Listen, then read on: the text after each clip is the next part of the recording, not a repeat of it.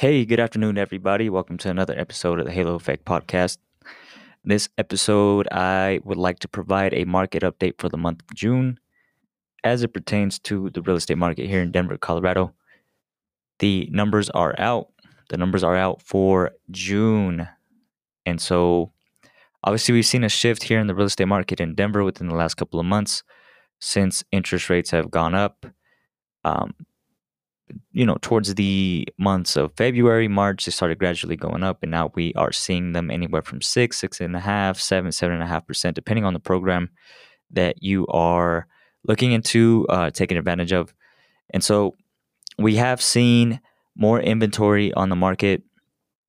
Uh, currently, we're a little bit over 6,000 properties that are on the market, which is roughly around a 50% increase since the month of uh, March definitely a lot more properties on the market, a lot more options for buyers to choose from at the moment. And so this is beneficial for buyers because buyers are not having to compete with other buyers for the same property. Buyers are um, not having to submit offers fifty thousand over, seventy five thousand over for a property uh, that for the property that they're looking for. Um, right now, we are seeing the average close price uh, it did go up about 0.75%. Uh, sitting at 719,000 for the um, Denver metro area. The median close price is sitting at 615,000 and the number of properties ha- uh, that have closed uh, from the month of May to the month of June has gone down about 12% um, month over month. So um, average days on the market for a property. That means how long the property that is for sale is sitting on the market before it gets a, a contract and accepts a contract is sitting at around 10 days uh, on the market, which is up 11% from the month of uh, May. And these are June stats. Uh, so, what does that mean to you if you are a buyer? Well, as stated, it means that there's more options to choose from, less competition out on the market right now which makes it a, a good time to buy to be a buyer. Uh, obviously, we've heard you know interest rates have gone up. Some buyers are uh, rightfully so a little worried about interest rates. However, it's important to note that interest rates have been here before, and um, they are projected to go down within a year or so. Uh, and so, uh, essentially, what we are recommending, what I'm recommending, is if you can buy right now with the less competition uh, on properties do so and then refinance within a year, year and a half, and drop it down to a lower rate. Um, ultimately, you're going to save money within that time frame, right? Because you're not paying fifty thousand over or seventy five thousand over on a property, which uh, will probably happen again if interest rates do drop down to uh, where they were at before or somewhere near. You know, uh, buyers typically get excited whenever rates do go down because at that point, you know, you're you're borrowing money on a cheaper rate, and it's uh, it's a good opportunity to get out there and buy some properties. Um, so if you are if you were discouraged a couple months ago based on where the market was at, and you know if you were a buyer on the market and decided to take a break because you were getting overbidded or it was just an exhausting time to be on the market, now is a great time to take advantage of the lack of competition to simply get into a property start building some equity and stop throwing your money away uh, in rent. So, definitely a good opportunity right now for buyers to get out there on the market and take advantage of the market. Overall, um, there's still projected to be appreciation in this market. Even through a recession, a lot of people have a misconception of what a recession is based on 2008 and you know what happened at that time. We are not in the same situation that we were in 2008 when that happened. Um, essentially, a recession just means a slowdown in the GDP, um, and you know that's that's projected to happen here within the next couple months.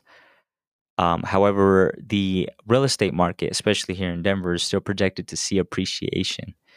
So, although the appreciation has slowed down since you know March, the springtime, um, it's you know especially within the last couple of years appreciation was anywhere from i don't know 14% depending on the market in the area the market here in Denver is still projected to continue to go up within the next couple of years, anywhere from you know two, three percent, five percent. Some areas six percent. It depends on the area. Depends on the market. Depends on what we're looking at. But the uh, the important thing to note is that the um, appreciation is still projected to to continue rising here in uh, the metro area. Um, the slowdown in appreciation can be attributed to you know the the rise in interest rates and also uh, all the inventory or the additional inventory that has hit the market within the last um, the last couple of months. And so um, that's kind of where we're at. It's kind of where the real estate market is in a nutshell. I like to keep it short and sweet with these um, however if anybody has any um, questions on where the market is as it pertains to your particular situation. Everybody's situation is different. If you are a buyer or a seller, even then, every seller and every buyer situation is different. And so we'd love to be able to touch base um, to see how we can help you uh, as well achieve your goals um, in this market right now. Right. So that is where we're at. Let's see if we have any additional information that we can provide for you. Oh, I, I, will note that I do have access to awesome lenders um, in this market right now. Having a strong lender is super, super important. I have lenders that are offering uh, lower interest rates than the market average, programs, strategies that you can take advantage of to be able to purchase at a lower rate, refinance later, and ultimately, you know, purchasing at a lower rate um, allows you more buying power in this market more uh, choices to choose from. Obviously, when when you're able to increase your purchase price, if that is one of your goals, if that is something that you are shooting for as a buyer in this market, uh, so keep that in mind. I have access to a ton of great lenders that offer different pro- programs from you know obviously your your typical FHA conventional VA, um, also a uh, you know down payment assistance programs.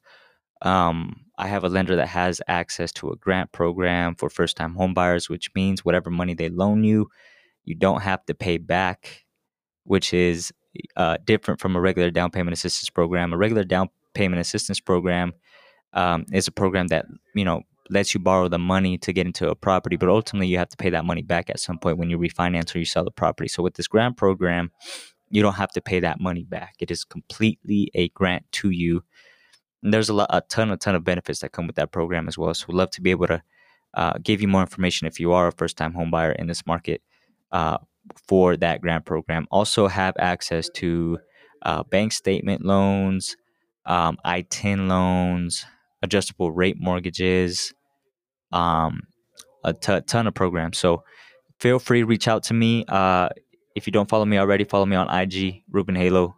Follow me on Twitter, Facebook, YouTube, Make sure to follow my uh, company name, my brand name, Purpose Homes CO on IG. With that being said, guys, thank you so much. Make sure to reach out to me for your real estate needs. I am happy to be a trusted real estate resource for you. With that being said, hope you all have a great rest of your week and make it a good one.